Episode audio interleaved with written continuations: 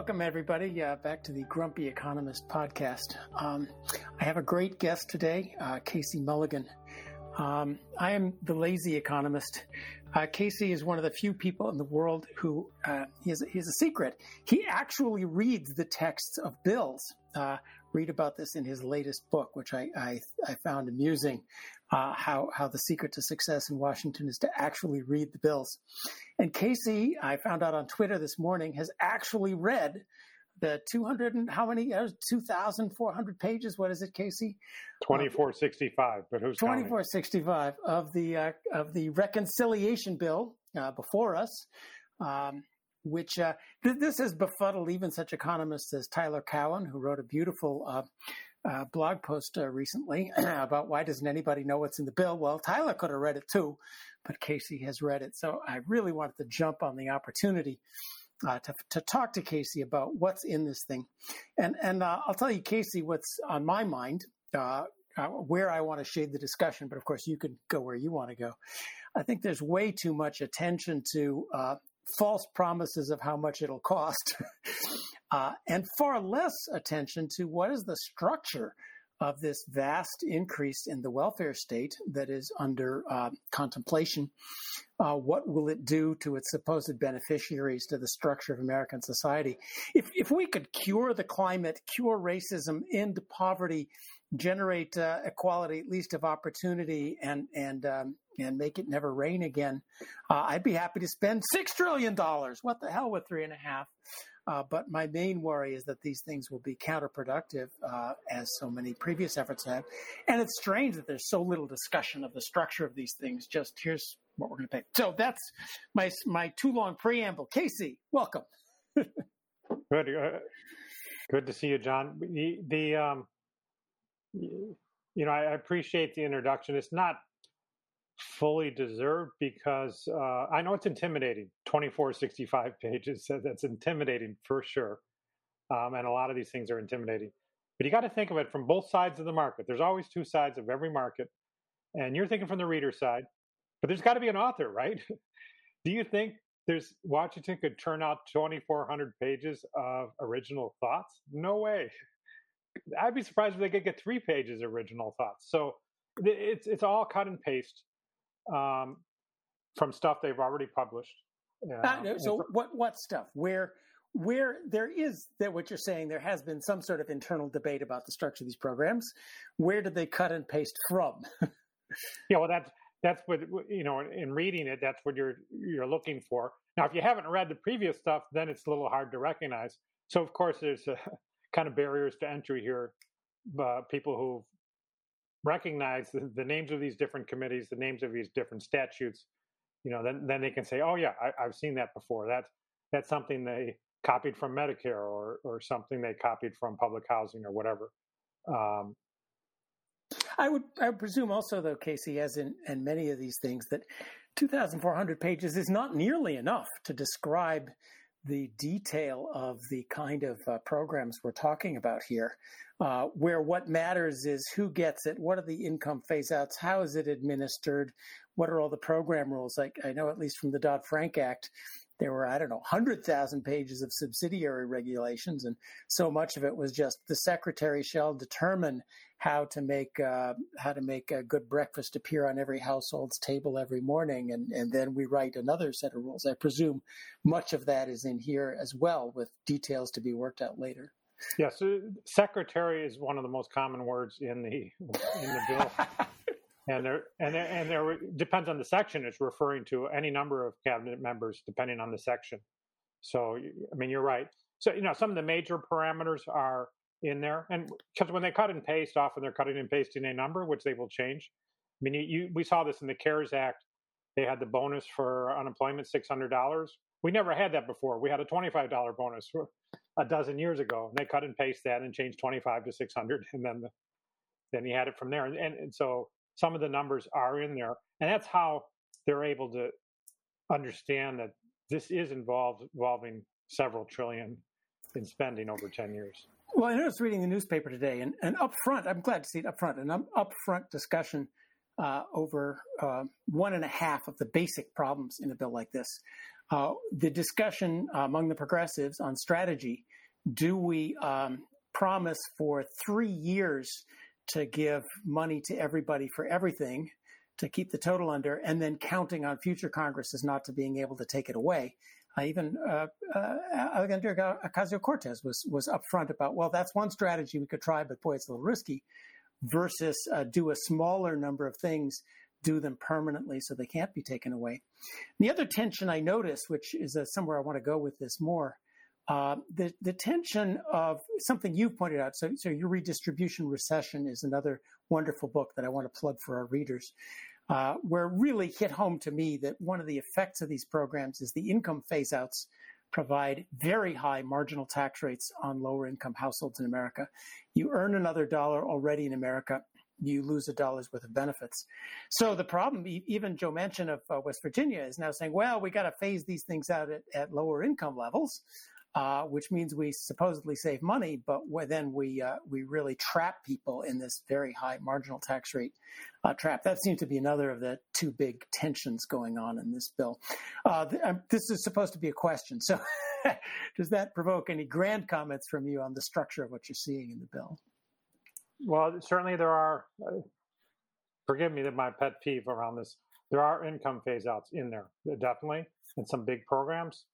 Uh, child tax credit would be the new expanded child tax credit uh, would be a, a, probably the biggest one. So, uh, um, just for our listeners, uh, let's look child tax credit. So, what do you, you get three thousand bucks for having a kid, right? Yeah, there's a certain. Is that right? If you're if you earn nothing, you get a certain amount, um, and what that amount is for earning nothing depends on how many children you have, right? Okay. And that and that we already have one of those um, and that's getting expanded. And then that gets phased out. Um, a billionaire doesn't get any child tax credit. Um, and they're changing where they're phasing it out. They're phasing it out further in the income distribution to further to the right than they were in the past. Uh, that's one of the reasons the, the bill costs money. And they're also expanding the amount, so there's more to be phased out. Um, so that that that's uh, that's one thing that, that happens. But also, and that discourages work because a big reason that we work is to earn income. But the other thing that happens, and it happens more often in, in this bill than really the income phase outs, is just a simple employment test. that even if you're poor, if you're working, you're ineligible. And that's much of Obamacare. Um, Obamacare, there's there are income tests in Obamacare, yes, but it's also very much an employment test. If, if you have a job, in fact, now with the new, with this bill, John, you and I could go on Obamacare. We only got to do one thing quit our job. so this is, I want, I want to back up for our listeners a little bit. Um, so how do incentives to work happen in economics? Number one, if, if people just get more money, they tend to work less. It's called an income effect. People who win the lottery tend to quit their jobs. Second, given your amount of income, the higher your wage rate, you tend to work more. And the more you tax wages, you tend to work less. So a combination of giving people money and then lowering the after tax return to work is a double whammy on, on people not working. Now, many of the supposedly uh, socialistic countries of Northern Europe have figured this out. And since they recognize that their social programs have uh, disincentives to work, so they have added uh, work requirements. As we, in many of our social programs, you, you, had to work in order to get stuff. And not only have we recently gotten rid of the work requirements that tries to overcome this uh, disincentive, what you're telling us is now there are actually additional work disincentives. Uh, you get stuff only if you quit your job. And I think we just, everyone seems to have discovered over the last summer that if you pay people lots of money not to work, guess what? People don't work. yes. It's actually these programs are more like unemployment. Unemployment's not means tested. You can have be a billionaire. You could your spouse could be earning a billion dollars a month, and you still get your unemployment because it's tested on your employment. Once you go back to work, that unemployment stops. Um, and a lot of Obamacare is like that. In particular, the Obamacare expansions that are in this bill um, are are of that character, and, and that's the number one program in terms of disincentive probably also in terms of just sheer treasury costs. uh, would be these expansions of Obamacare. Yeah. Now, next next time we talk, I want to have a larger question about how do you help people ideally with the least possible disincentives? Because uh, there is this tension. Uh, if if we don't phase them out, it, it, costs more money, but then you you help the disincentive problem better. Is it better to have temporary uh, things and so forth? But I want to get I want to stick with the reconciliation bill. And one point I want to keep track of is that all these things add up. Something else that I got out of redistribution or regression. The disincentive of the child uh, tax credit doesn't stand alone. There are, it adds up into all the other disincentives. Um, so that the Obamacare uh, disincentive, the child tax incentive, one that, for example, um, Section 8 housing is limited to 30% of your income. That sounds awfully nice, doesn't it? Except there's a 30% tax rate right there. The new child care tax credit I saw is limited to 7% of your income. There's another 7% tax rate right there. And unlike regular taxes, these add directly so that uh, you just add those two, you got a 37, 37% marginal tax rate on, on anyone who uses those two programs. Uh, food stamps, help me, Casey. How, how do food stamps phase out? Well, food stamps have about a 30% phase out, although there, for most people, really, it's it, it's in effect, it's an, it's an unemployment. Um, first of all, if you're married, no food stamps for you, really. Not, not because they have a rule against it, just just that if you have a spouse who earns even ten dollars an hour who's working, when you lose your job, they're going to say you're not eligible for food stamps. So food stamps really an unemployment program for people who are um, unmarried, and they so they're either getting it or they're not. The the thirty percent is not so relevant. Um, Gotcha. Uh, well, you mean there's a cliff? It's, it's, updated. It's updated every month. So you you go out of work, you get on the food stamps, and then when you go back to work, you're at least supposed to report that you're back in work, and you lose your food stamps again. But you're you're saying the food stamp is a it's not a uh, at least there's an advantage to something that's a percent because it's smooth as opposed to a cliff, fifty thousand and one dollars you lose everything. Is that the way food stamps work? Food stamps is not a cliff, so it has that that that advantage to it but it, but in practice, I mean, the decisions for people are often, you know, do do I do I separate from the job? Um, I, I, graduated. Uh, do I go into school into work right away? And and those type of margins, it's either you're getting food stamps as long as you're out of work, and as soon as you're in work, your food stamps are supposed to be gone. Although there's a lot of fraud too, um, which uh, makes well, it interesting. Let, us so back to the reconciliation bill. Um, there's this child tax credit. Uh, there's also a child care tax credit, universal uh, pre-K to be handed out. Um, uh, and uh, I also I noticed related to that that there's uh, provisions to expand union uh, representation of people who offer childcare, pre-K, and elder care as well. in your this, I just read the newspaper. You read the bill. Um, what do you see along those in, in those programs here? Well, the, some of the childcare stuff is, is, is interesting because that tends to be childcare tends to be go along with work, and this is something we've seen in, in especially the Scandinavian countries. Um, that unlike the two effects you talked about before, which are still at play, you get an additional effect that when your child is taken care of, you, you have the freedom to, to go to work or more freedom to go to work. So th- that would be a factor um, in those things, and that, and I think that some of the constituencies pushing for, you know, pre, uh, preschool, you know, the government preschool. So how, how much is the child care tax credit? Uh, where does it phase out? And do you have to work to get it? And to the extent you can remember, after, you know, because that was 1,400 pages ago. yeah, the, the number that I, I, don't remember all the numbers you asked about.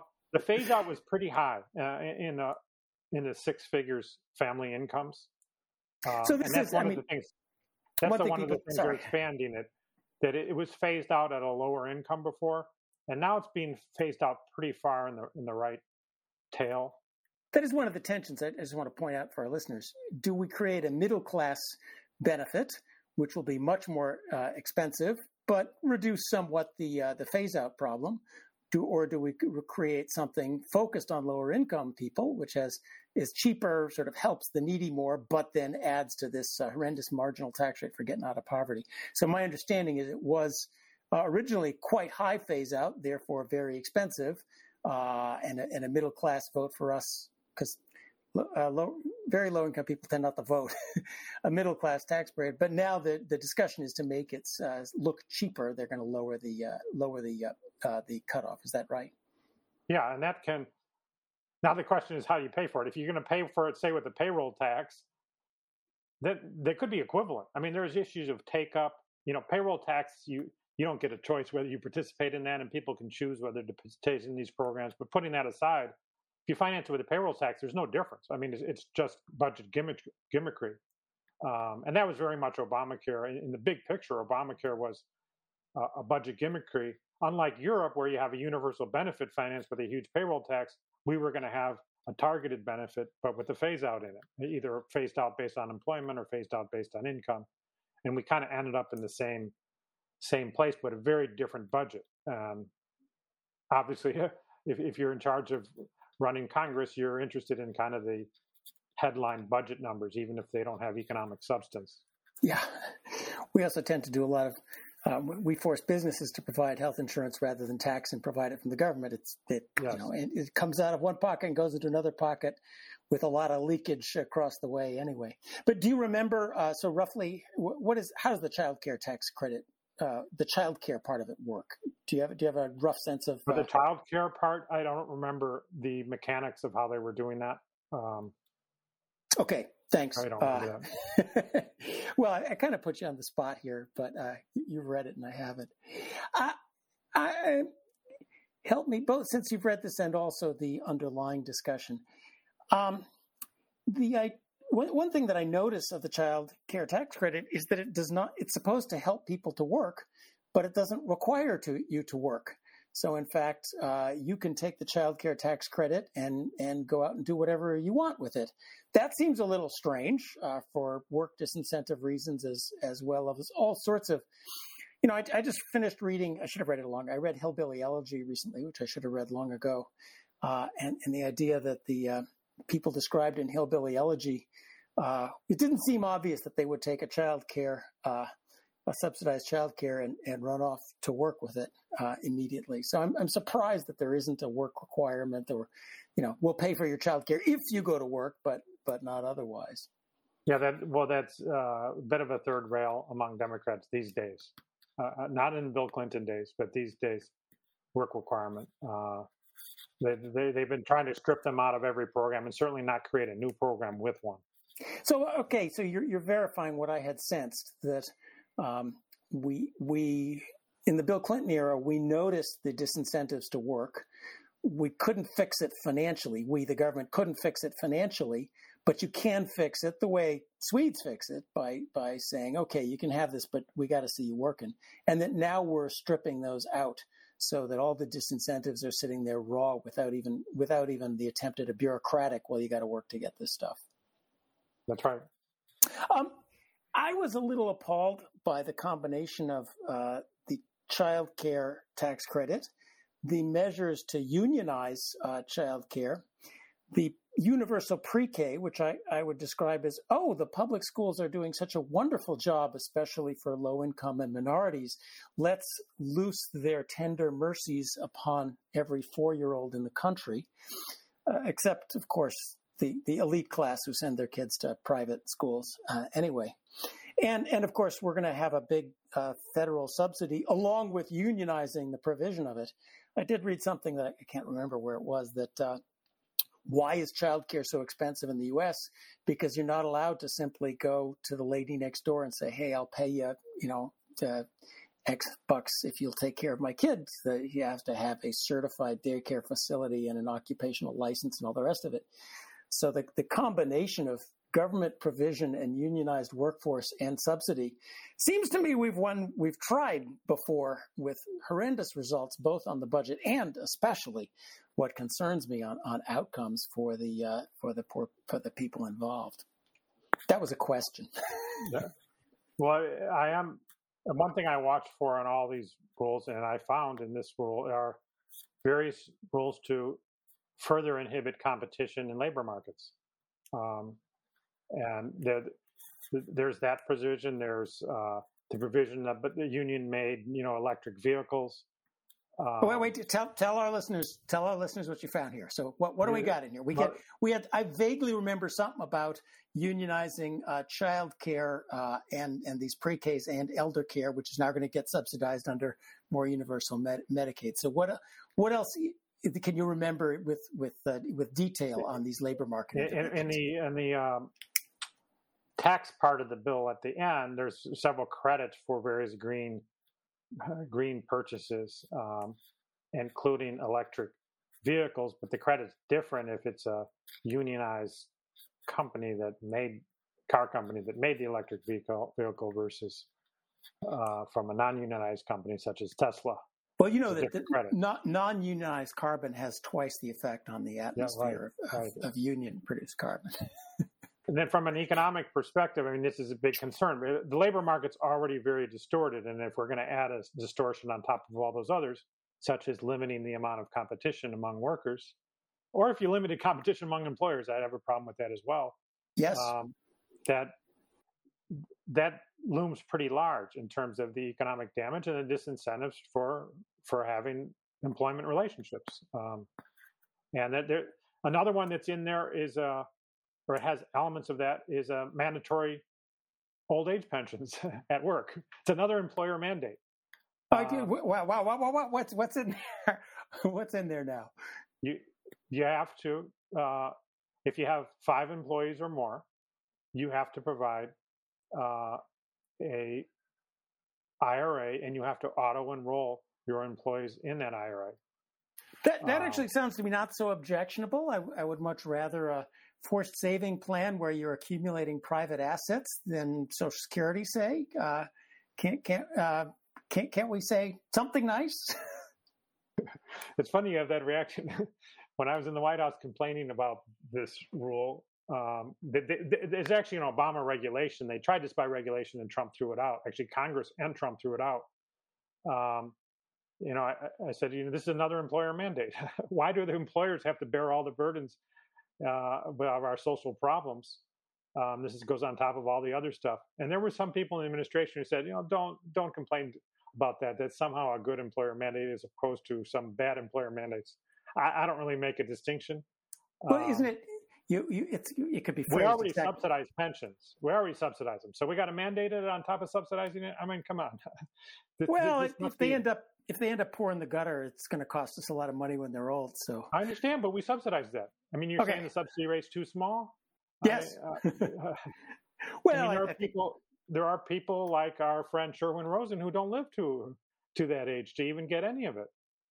And I gonna... think I think you and I would say, uh, why don't we stop the horrendous tax rate on rates of return in the first place? Eliminate capital income taxation, eliminate dividend taxation, capital gains taxation.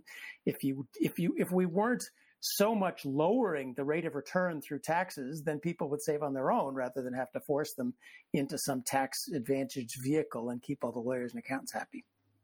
Uh, let's move on because this this one isn't going to stoke all the outrage that I, am hoping for. But that's a pretty bad pro union. I, I could go on and on about that, particularly like how's the money going to get invested?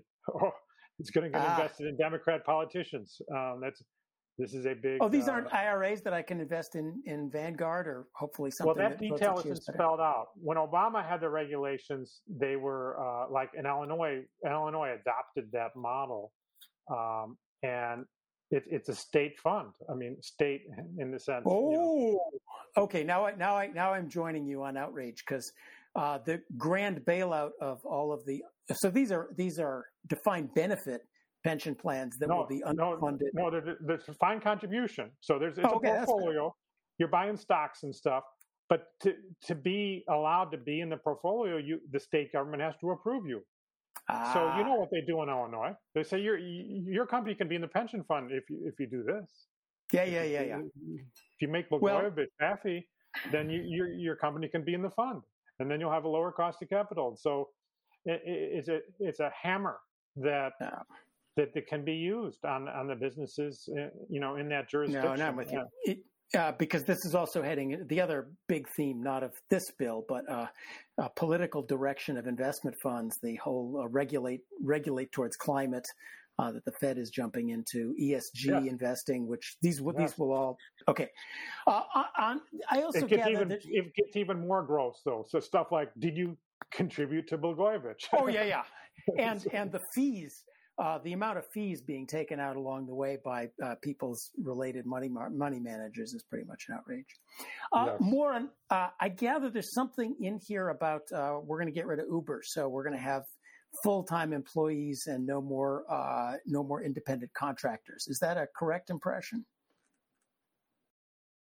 Well, I don't think it is an outright prohibition. Um, There's something tipping the scales uh, in here somewhere. there- there they are. Well, That's one I put that in the bucket of the the, the pro union. When I start to see these things, I try to put them in the in the buckets, and this is a eliminating, try to reduce competition in the labor market, try to make all jobs look like union jobs, and that way union doesn't have competition. Um, And, and I, uh, yeah, of course, the, what unions like to do is is uh, reduce competition by keeping the marginalized people out. Um, sadly enough, it, hilarious in a time when our economy's major problem is a labor shortage. Uh, let me so. And, and you said they're doing this by by tax and saying because there's a this is supposed to be under reconciliation, and I didn't quite know how putting how unionizing industries falls under reconciliation, but you said you get a tax credit in order for letting the union in is the basic dodge for. Is that correct? um, with with the IRA. No, the Uh, IRA. The, IRA, thing the electric vehicles, and the pre-K, the unionized child uh, care. Uh, The electric vehicle is a tax credit that's conditional on union status. The IRA, you know, you just have to, it's an unfunded mandate, and if you don't do it, then you pay ten dollars a day per employee until you do it. Okay, and that's how we call it uh, budgetary under reconciliation. Uh, Perhaps, yeah, I, I, that's not my field, but um, Mine either. Okay, let's move on to uh, uh, housing. Uh, your, your tweet that got me going mentioned $220 billion for, quote, affordable housing, unquote. Uh, what'd you Yeah, dig up here? that that was a little bit of surprise for me. Um, there were a lot of different sections throwing quite a bit of money at uh, various affordable housing programs, um, adding to programs that states already have, creating new programs, and you know I, have yet to figure out how they all fit together. But it's 220 billion that it's like public housing coming coming back um, and it, of course public housing is conditioned on your income and also tends to be pretty low quality and so i try to account for that from the from the citizens point of view the, the, the tenants point of view this isn't 220 billion worth of value it's a, a small fraction of that but still it, it's even if it's 60 billion worth of value that's that's a lot of money to be putting toward poor people and saying here you can have this as long as you remain poor so that's been, uh, I've been trying to track down affordable housing. What I'm discovering is uh, the rules vary all over the place. I would presume this bill simply says $220 billion to affordable housing, and then whoever gets this money gets to figure out the rules, that there aren't rules going to be spelled out in the bill. Is that, uh, correct? that's right. I mean, they're, and they're- and they're in several different. I'm, I'm looking at my notes here. They're um, at least a dozen different sections. So that 220 is doled out. You know, a, a few billion here, a few billion there. Um, Oh, let me Yeah. let me guess that community organizations and uh, nonprofits are going to get a lot of this money for something or other. Uh, Yeah, Uh, uh, a lot of it's state and local, adding on to state and local programs that already exist. Some uh, federal programs that already exist, and there were some new programs like, you know, we need to make sure that public housing is climate resistant or climate resilient. I forget one of those two. Um, So let's let's distinguish public housing, so where the government uh, builds stuff at in California astronomical cost, and then gives it to people, versus affordable housing, which is usually a uh, a mandate uh, with some subsidy attached. That a developer, if you, if you're going to build an apartment building, you have to have uh, you know 20 affordable housing units in, in order to also have the market rate units. And then these get handed out by various skullduggery involving local politicians, how they hand it out uh, and what income limits they have. Um, so my my objection, like yours, which which I, I need to I want to find out more about, but is exactly the disincentives. Uh, when you're giving something the supply curve, the demand curve, and the price that's below the market clearing, there's got to be some rationing mechanism. Who gets this? Well, you got to stand in line for a long time. So the kid from Fresno who wants to come to the Silicon Valley and get a job, he doesn't get it because he hasn't been standing in line long enough. And then once you get it, like you said, there's an income limit. So if you get a better job, you lose your house. If you get a job across town, uh, well, it took you five years to get this affordable housing. So what's it going to take to get an affordable housing across town? Uh, it seems in the ones in Pal- city of the state of uh, the county I live in just spent thirty million dollars to keep a trailer park alive, which I like to call our, our little bien pensant museum of poverty, uh, because what it, you know the people who've been living there they're very nice people who I'm sure would have been delighted to have a $400,000 check each to move their mobile home to somewhere where the land wasn't so expensive. And they get to stay where they are so long as they don't get a job, and, none of them are working anyway.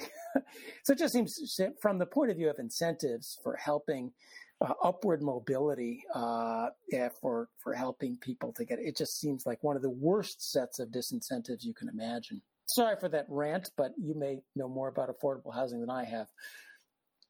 No, I mean that's uh, I, I, agree. I mean something we looked at, at at CEA, different states and their programs on this, and not surprisingly, it's related to housing shortages, homelessness.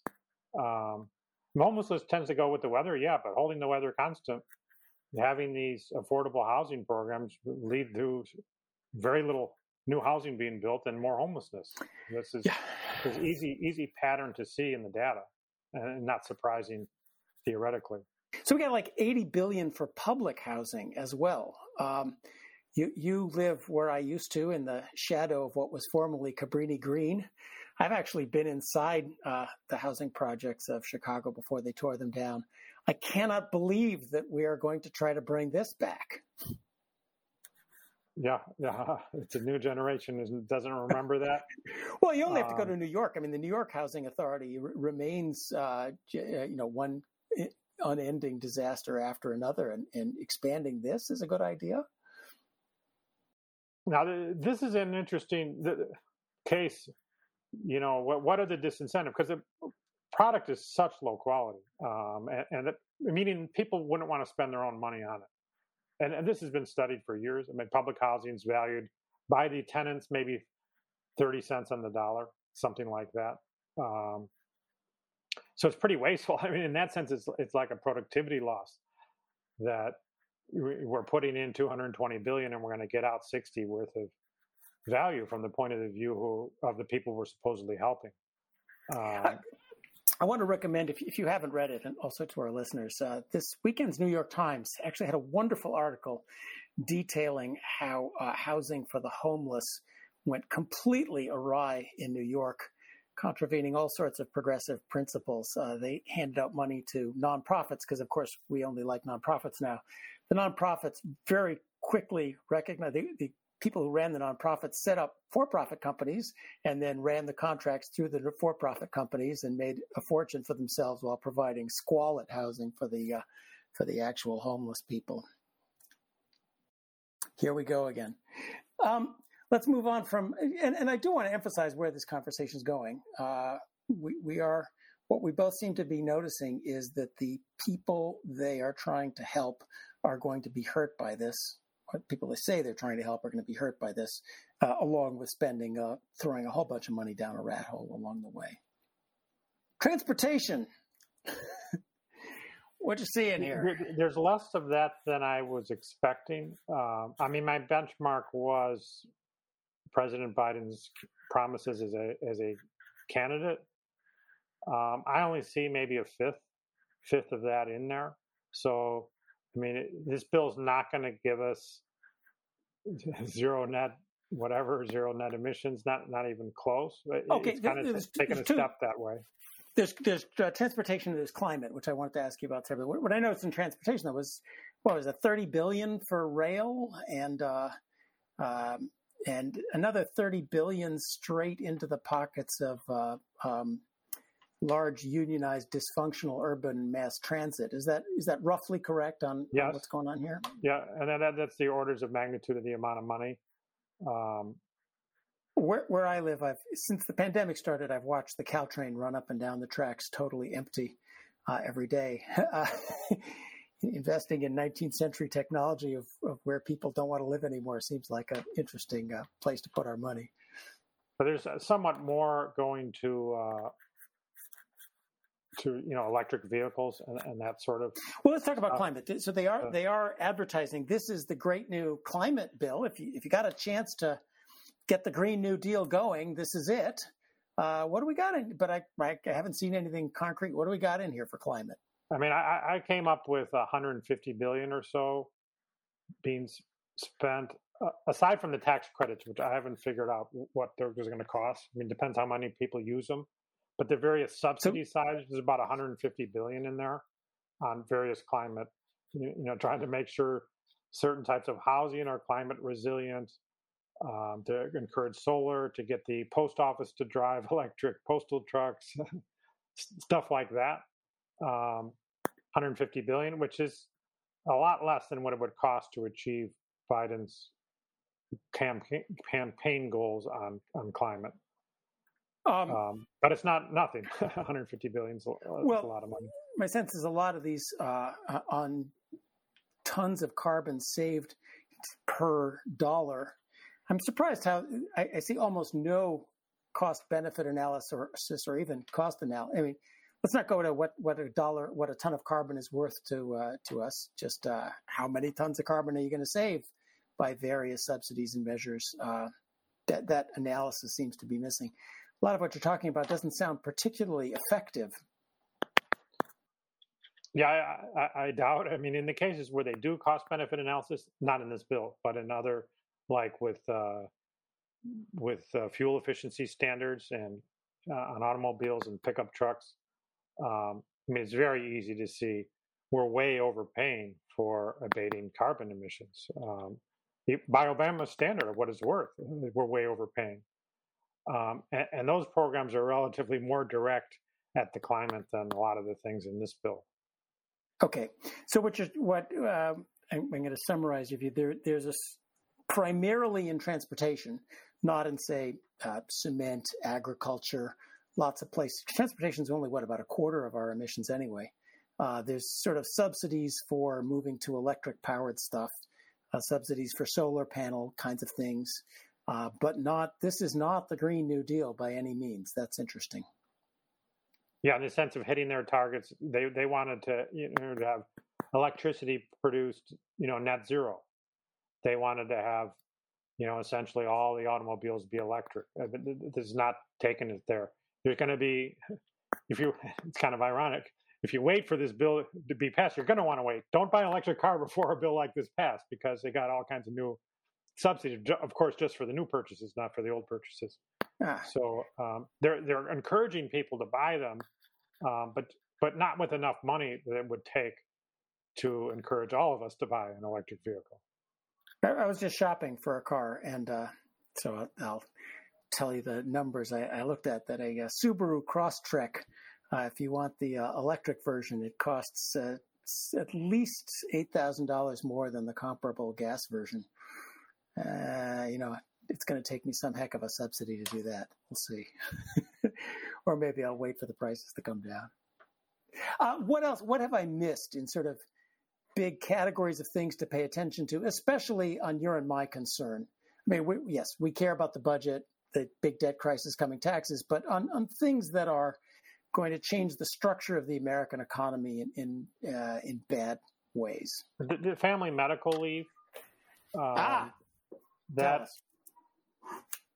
it's a lot of money toward it, and it seems like. Now, is that going to be so? We had 12 weeks of medical leave. Is that a mandate that employers shall pay, or is the federal government going to chip in for that? The government. I was still working through the details. Details it looked like the government was paying for it all. But then I, saw, I was reading some parts about how some employers can get reimbursed for their own programs. Um, although a number of these family leave programs that are in this bill say that you can't, you're not eligible if your employer is, so maybe they're doing both. If your employer offers you uh, medical leave, then you can't participate in the program, which is very much an Obamacare approach. I, I recognize the cut and paste from Obamacare. It's like, okay, here's Obamacare, but only for you people who don't work and therefore don't have an employer helping you on this already. So, as, as a um, labor economist, uh, tell us, you know, what's wrong? Why why shouldn't all employers be forced to, if you want to take twelve weeks off, they got to pay you, or someone's got to pay you, and you take twelve weeks off? That was a, uh, softball, Casey. I mean, it is, we, we, we, all want we all want our cake and eat it too. I mean, people people work and they they bring value to their employer, and it's it's uh it's up to them on how do they want to receive it. Do they want cash? Uh, do they want a nice office? Uh, do they want a short commute? Do they want to have paid leave while they're having children? I mean, these are all all up for negotiation, They're all an object of competition. Certainly, employers who offer one and not the other, uh, you know, trumpet that. Um, so you're pointing out the, the grand fallacy that uh, there's this enormous pool of profits that we just have to suck out of companies. Uh, that if somebody's going to take the 12 weeks off and get paid for it, it's going to come out of somebody else's paycheck. Uh, and so that's definitely true. Uh, I think it also, uh, there's a pool of employers. I, I know in, in Europe, it is very difficult for women to get hired because employers worry that the minute a woman gets hired, uh, she's going to have babies. And, and uh, in Europe, you get a, a, a, year off. In Italy, you get a year off for every child. And uh, the, the net result is, uh, uh, you know, great, great for women who got a job, but it's very hard for women to get a job in the first place. Yeah, we've seen that with uh, disability, when Americans for Disabilities Act about 20 something years ago. We saw very much the same thing around disabled people there was a concern that it, I normally would have hired this guy, but if I hire him, that's going to bring on a whole bunch of obligations. So maybe I'm better off just not hiring him. I've heard um, similar advice to owners of real estate. If, if you spot an endangered animal in a wet spot in your garden, shoot the animal and fill in the wet spot fast before the federal government finds out about it.